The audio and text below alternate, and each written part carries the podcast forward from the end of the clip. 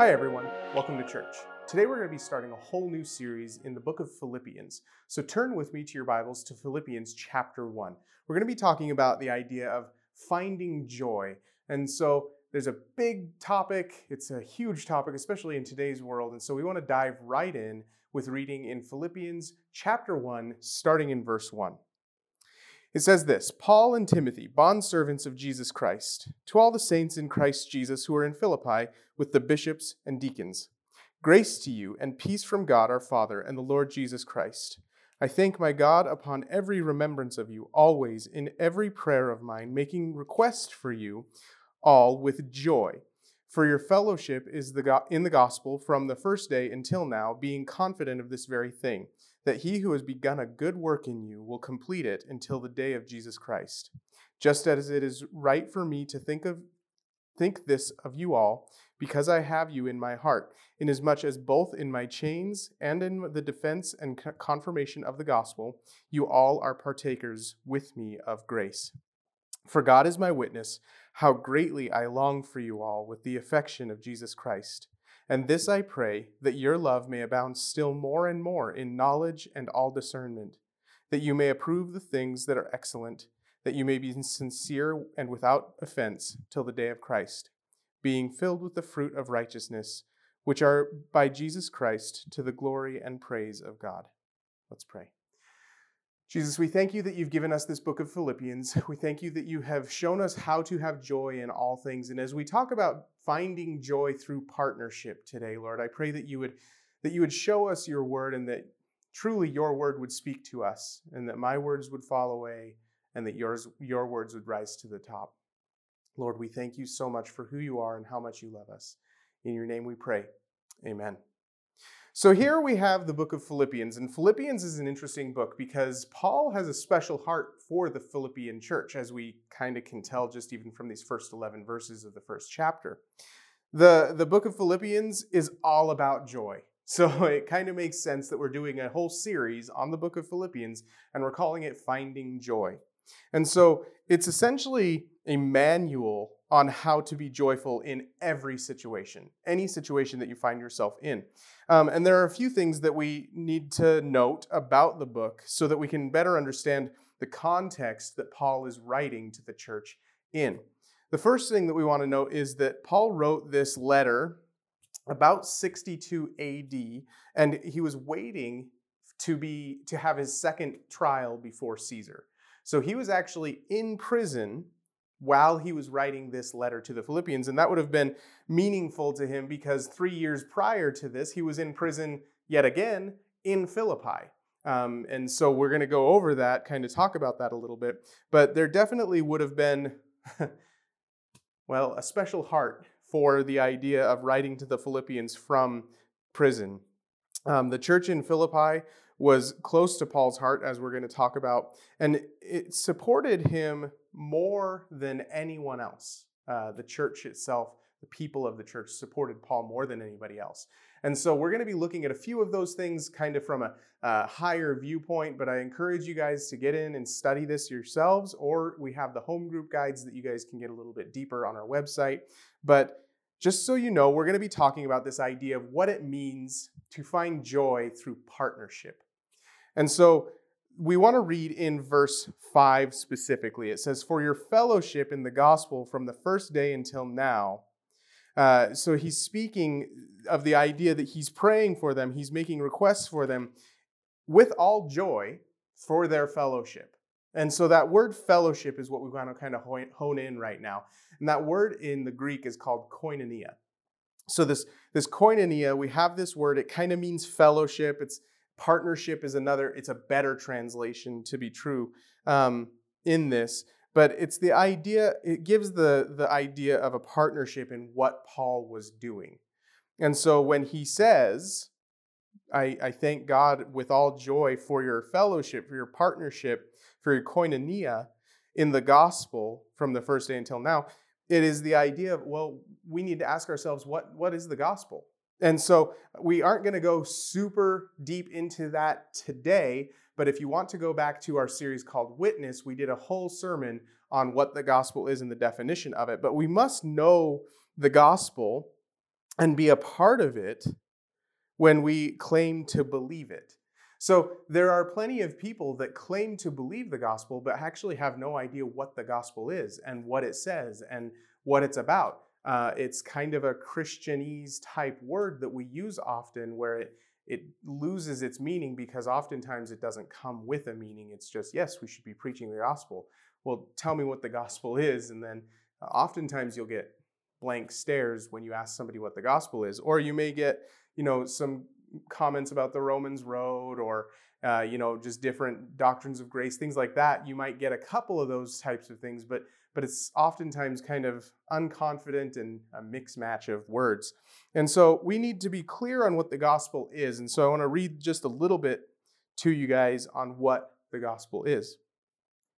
The gospel is that Christ died for our sins according to the scriptures, and that he was buried, and that he rose again the third day according to the scriptures, and that he was seen by Cephas and then by the twelve.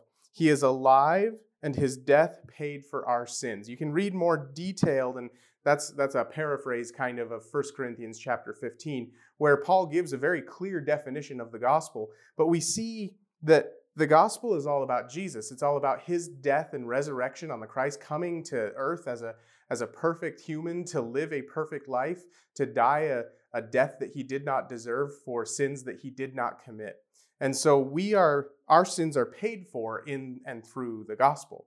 And so it's important that we note that when Paul is saying that their fellowship in the gospel, meaning their understanding and their joining in of that gospel message to the, the rest of Philippi as well as the rest of the world.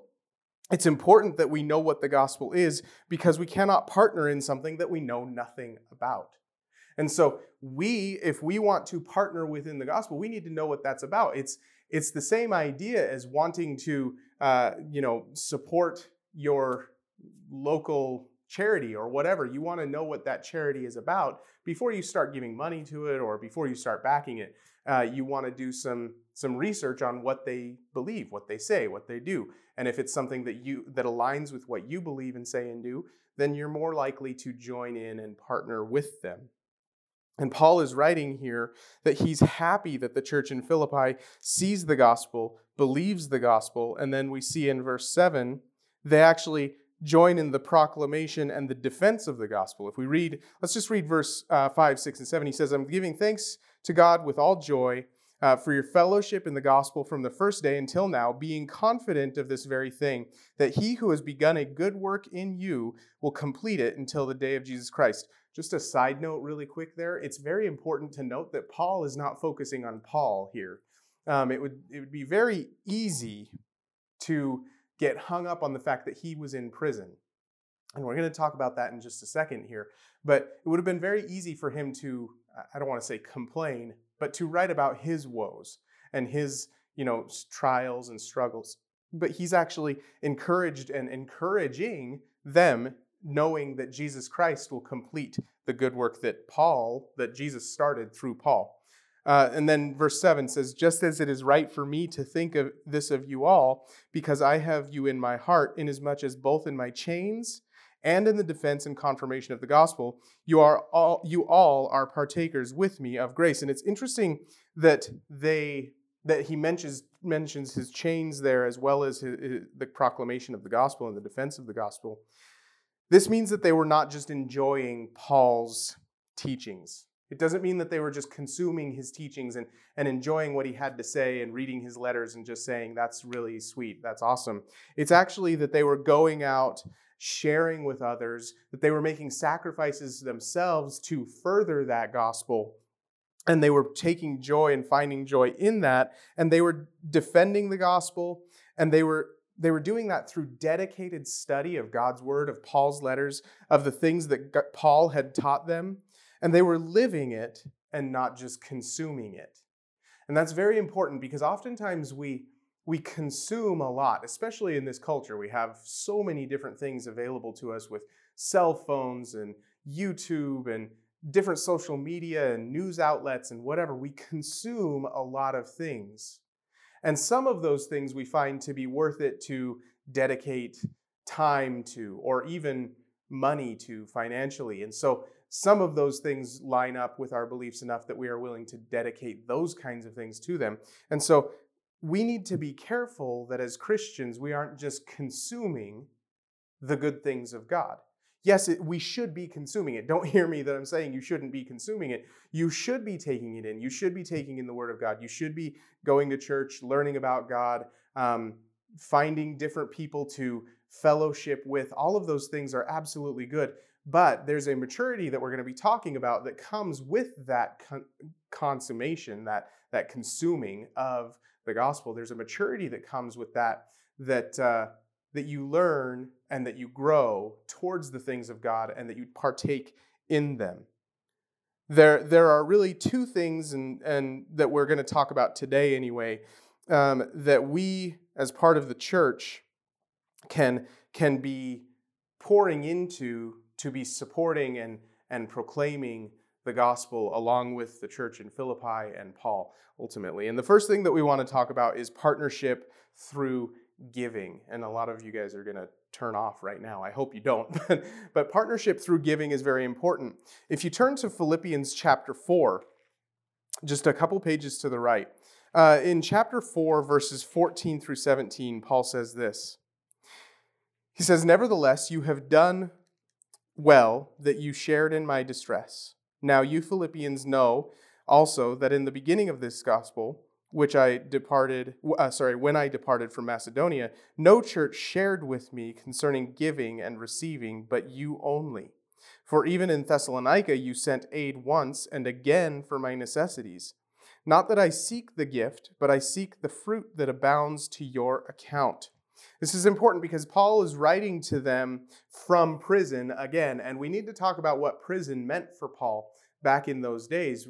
Oftentimes we think of prison in our modern culture, you know, being bars of iron and, and you know, an, uh, an eight by eight cell and those kinds of things. And prison didn't look the same at all for Paul as it would for us. One of the things about prisons back then is that the, the, they did not provide meals for the prisoner. Uh, the prisoner would have to find a way to provide meals for themselves, uh, whether that was begging or you know maybe there's some work detail or something like that that they could do. I don't know all the ins and outs, but I do know that if you had friends that sent you money, you could buy your meals. You could pay for your meals, or um, you know they could get different kinds of supplies. I mean, Paul is writing a letter here, and paper, papyrus back then was very valuable. Uh, it was very hard to get as well. And so he would have needed money to buy those kinds of things as well paper and quills. I don't know what they used, but, but whatever it was, Paul needed uh, money and, and financial gifts for that. And the Philippians here, the church in Philippi, sent Paul that financial gift. And, and not just Paul, but the, the other church in Thessalonica as well. They sent a gift to them so that he could continue his ministry so that the other church in Thessalonica, Thessalonica, hmm, that word, could continue their ministry in spreading the gospel even while Paul is in chains. You see, they sent a gift because they saw the value in what Paul was teaching, what Paul was preaching. They even personally knew very specifically uh, how Paul's message was meaningful in a way that changes their lives and changes their entire eternity. And so that was something that they wanted to partner well with. And they understood well what it meant that God is the owner of all things. Psalm 24 says this The earth is the Lord's and all its fullness, the world and those who dwell therein. When we rightly understand God, when we actually understand who He is a little bit more, we, we hold everything that we have with an open hand.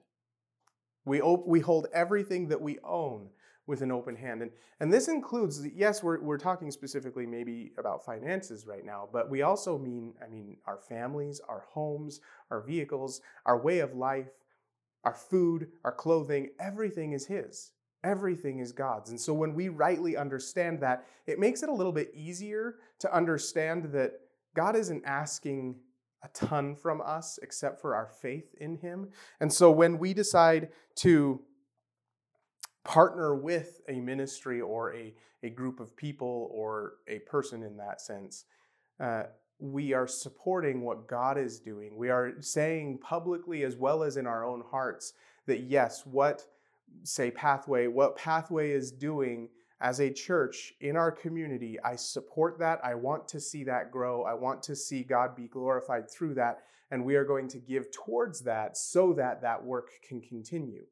Um, there's, again, just kind of in our culture, we think that lights kind of just magically stay on sometimes. And all those things are paid for. All those things require us to pay for them. And so, without those gifts, without that giving, the ministry can stop. Now, that doesn't mean God can't do his work because God is bigger than that. And again, God owns all things anyway. But what it does mean is that we miss out, and that's important to note because in, in uh, chapter 4 there we read, I'm going to just read it again. In verse 17, he says, Not that I seek the gift, meaning I, I don't care so much about the money, I can figure that out, or God can figure that out for me, but I seek the fruit that abounds to your account. You see, when we give, when we partner through giving, we actually reap benefit from that. We actually get blessing from that. We understand what, what God means when He says, I love a cheerful giver in, in 2 Corinthians uh, chapter 9. We, we see what God means by that, and we, we, we understand that it's actually just a joy to give and to, to, to be able to get to, uh, you know, give towards these things. And so uh, Paul is saying here, look, I find joy in the fact that you guys are partnering with me through the gift that you have given me, through understanding that I am important enough to you, the work that God is doing in me and through me is important enough to you in Philippi, that you would give towards that. It's got to be, I mean, for Paul, that's that has to be a very humbling experience. It has to be very, I mean, speaking as a pastor who who does work on that kind of uh, giving, it is a very humbling experience. It is very, um, yeah, it just brings us down a, a, notch or two, understanding that it's only by the grace of God and it's only by God working through other people and maturing other people into this giving that we can continue the work that He has called us to do. Now, again, that doesn't mean that it stops if, if everybody stops giving because A, no matter what I do in my life, I'm going to be preaching the gospel, uh, no matter what. But it does mean that we have such an awesome opportunity here to partner with God in this. And look, God doesn't demand our offering. And, and more importantly than that, God doesn't need our offering. Again, it's all His, anyways. But through our maturity and faith, He shows us His delight and blessing through our willingness to give. When we choose to give, He is able to bless us even more. And He, again, in Malachi, He talks about test me in this and see if I won't open up the heavens and bless you. And now we need to be careful, and we don't have a time to go into this because this, this message is not about giving or tithing specifically. But we need to be careful that we understand that God's blessing doesn't always come back as a financial blessing. Sometimes His blessing comes back as maturity understanding, growth in our areas of life, also blessings in other area in other ways. And so it is important to know that the church of Philippi was grateful for the work that God, that Paul was doing and they desired to support him in his time of need. They were willing to sacrifice for, for the work of God to continue through Paul. They were willing to give towards that, and Paul was expressing his joy that that brings him through understanding that that partnership was taking place. So we have the idea of partnership through giving. And now we talk to the second point that we want to talk about, which is partnership through service, through ministry, through, through giving of different uh, times and, and energies. Um, so the story of how the church in Philippi got started is actually quite interesting. Um, in Acts, Acts chapter 16, if you turn there with me, uh, we see how the church in Philippi got started here with, well, first it started with Lydia um, getting baptized. That was kind of the first step. But then in verse 16 of chapter 16 of Acts, it says this, and I'm just going to read through this story, this, this account. It says, Now it happened as we went to prayer, uh, Luke is writing this, as we went to prayer, that a certain slave girl who, uh, possessed with a spirit of divination met us who brought a, her masters much profit by fortune telling. Uh, this girl followed Paul and us and cried out, saying, These men are the servants of the Most High God, who proclaim to us the way of salvation. And this she did for many days. Paul, greatly annoyed, turned and said to the Spirit, I command you in the name of Jesus Christ to come out of her. And he came out that very hour. But when her masters saw that their hope of profit was gone, they seized Paul and Silas and dragged them into the marketplace to the authorities. And they brought them to the magistrates and said, These men, being Jews, exceedingly trouble our city, and they teach customs which, which are not lawful for us, being Romans, to receive or observe.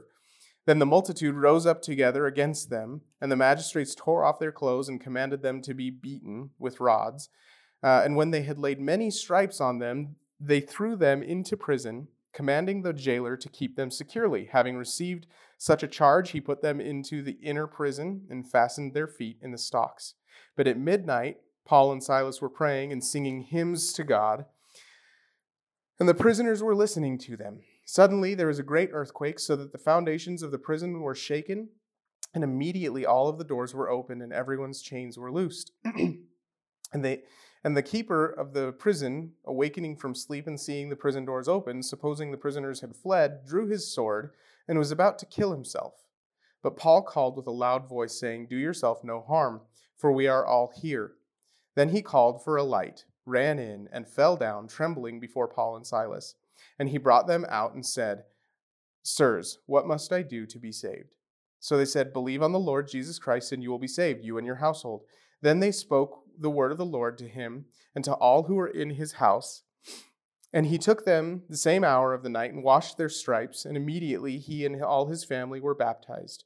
Now, when he had brought them into his house, he set the food before them, and he rejoiced, having believed in God with all his household. Now, this continues on in chapter 16 to show that uh, the magistrates come back and they release Paul and Silas. They try to do it in private, they won't let them do it in private. And then once they're released, they actually go stay with Lydia for a time and her household. And this is the birth of the church in Philippi. And so you see this really miraculous chain of events that kind of caused the people and the church in Philippi to come about. Um, it's it's encouraging and and it, it also goes to why the Philippians are so important to Paul, why they meant so much to him. Because they were a people who he was very attached to and had a very special story about and that had cared for him from the very beginning. So, yes, we talk about the giving and we talk about the gifts that they sent, but they sent those gifts because of the relationship that they had with Paul before that. And he was with them from the very beginning of their church, and he loves them dearly. In verse 8 of Philippians chapter 1, we see that Paul's heart for this special group of people is great. Let's just read verse 8 here. It says, For God is my witness how greatly I long for you with all affection of Jesus Christ. So it's this idea that I yearn for you guys. I yearn for your presence because I love you guys so much.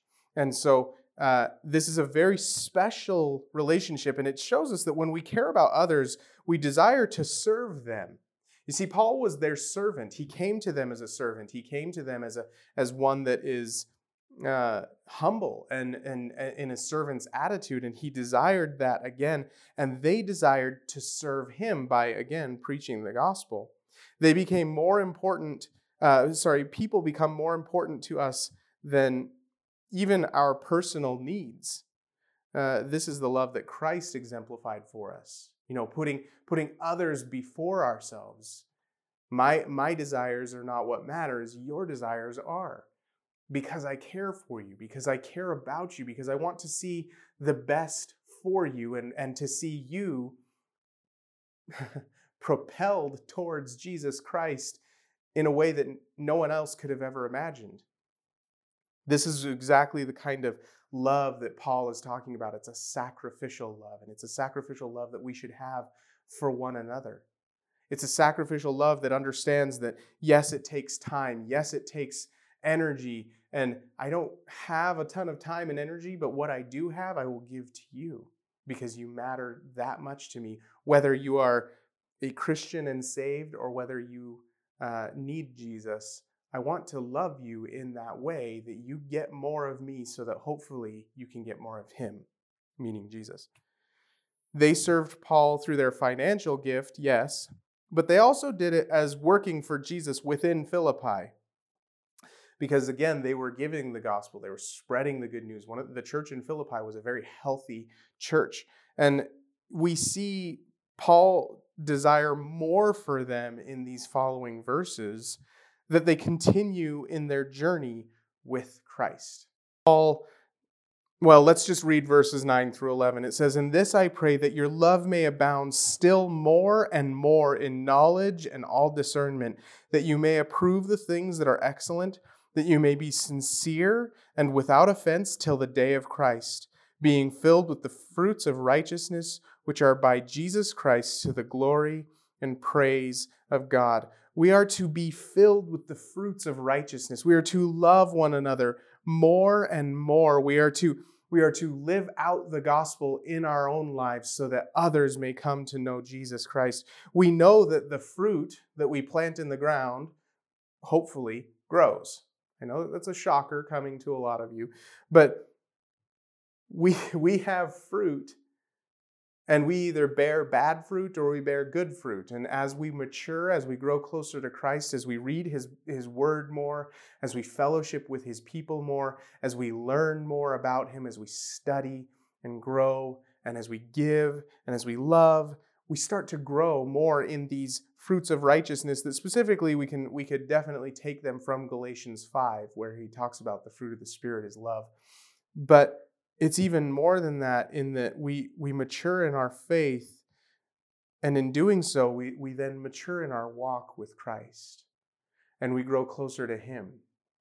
And the things of this earth as the song says turn your eyes upon jesus uh, look full in his wonderful face and the things of this earth will grow strangely dim in the light of his glory and grace. And, and it, it truly becomes more and more true as we do these things, as we sacrifice the things that we think we, we need or the things that we long for that are, that are not godly or not biblical or, or even just not beneficial.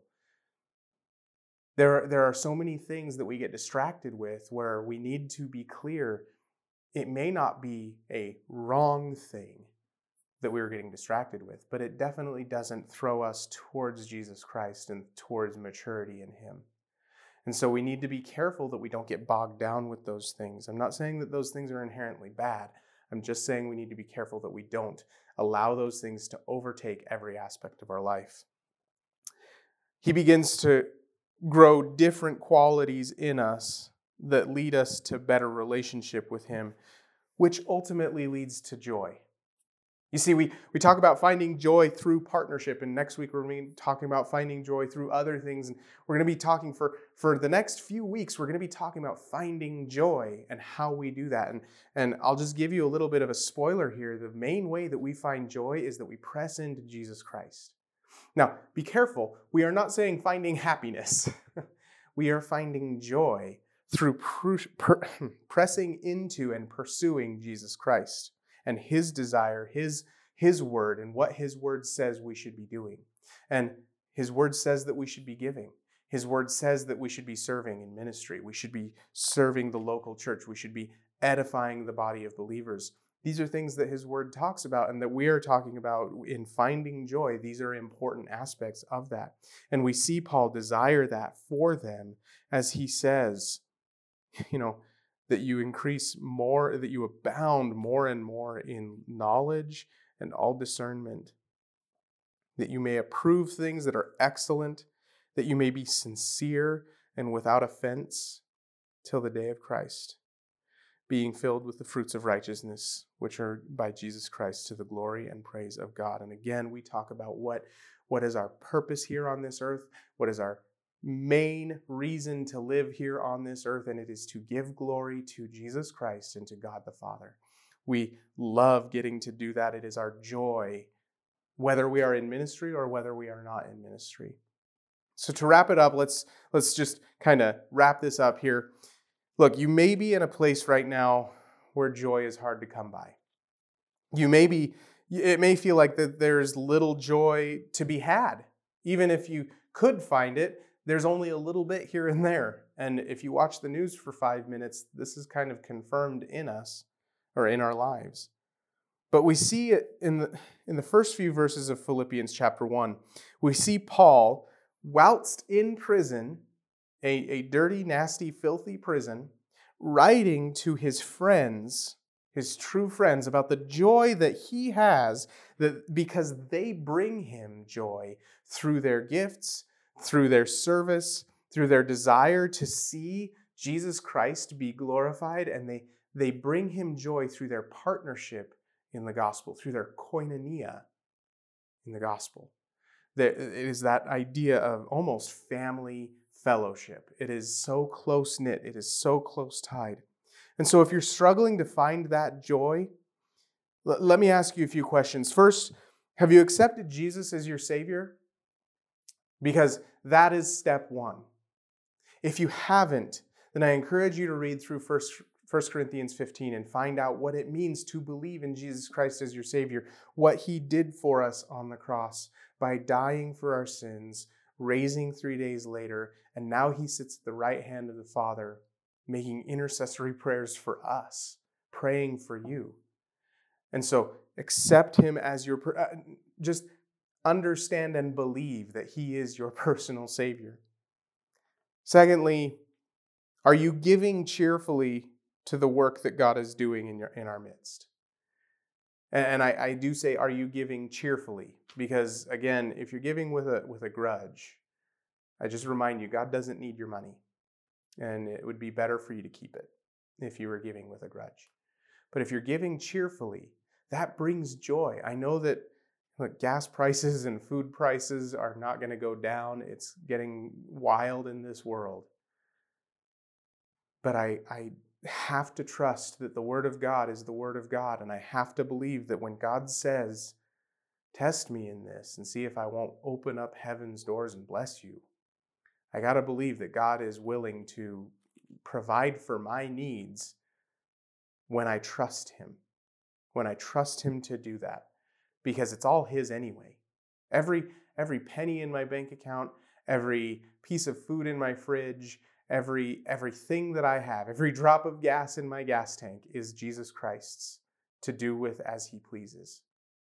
And so giving to his ministries and giving to his church is just a natural reaction of just giving back to further his kingdom because I believe in what his kingdom stands for. And then finally, I'll ask this Are you serving the one who saved you? And are you spreading the good news of the gospel? We have, we're going to be spending in a, in a couple months here, we're going to be spending a, a, a long time or a, a couple, a few weeks anyway, promoting how we can serve in different areas within our church. Are you serving? Are you, are you making that time sacrifice for Jesus and for others? Not even for, I mean, yes, it is for Jesus, primarily, and that should be our driving factor. But to see others be blessed is a huge factor as well. And through that, through others being blessed by your service, guess what? You find joy. You will find joy. God will give you joy. It'll it'll be peace that surpasses all understanding when you are tithing and it'll be it'll be a joy that surpasses all understanding when you're serving. Because it doesn't make sense when you're tired after a long week to go serve more Often in the world's eyes, that doesn't make sense, but God gives you joy through that. And are you spreading the good news of the gospel? If you do nothing else, if, if, if, if giving is out of the question, if, if serving within the church is out of the question, are you spreading the good news of the gospel? Are you telling your friends and your family members who are, who are destined for an eternity in hell, are you telling them about Jesus Christ and his sacrifice? Because that will bring you joy when you understand that somebody came to the Lord, somebody was snatched out of the fire of hell because of something that you shared with them, because of the truth that we find in the scriptures.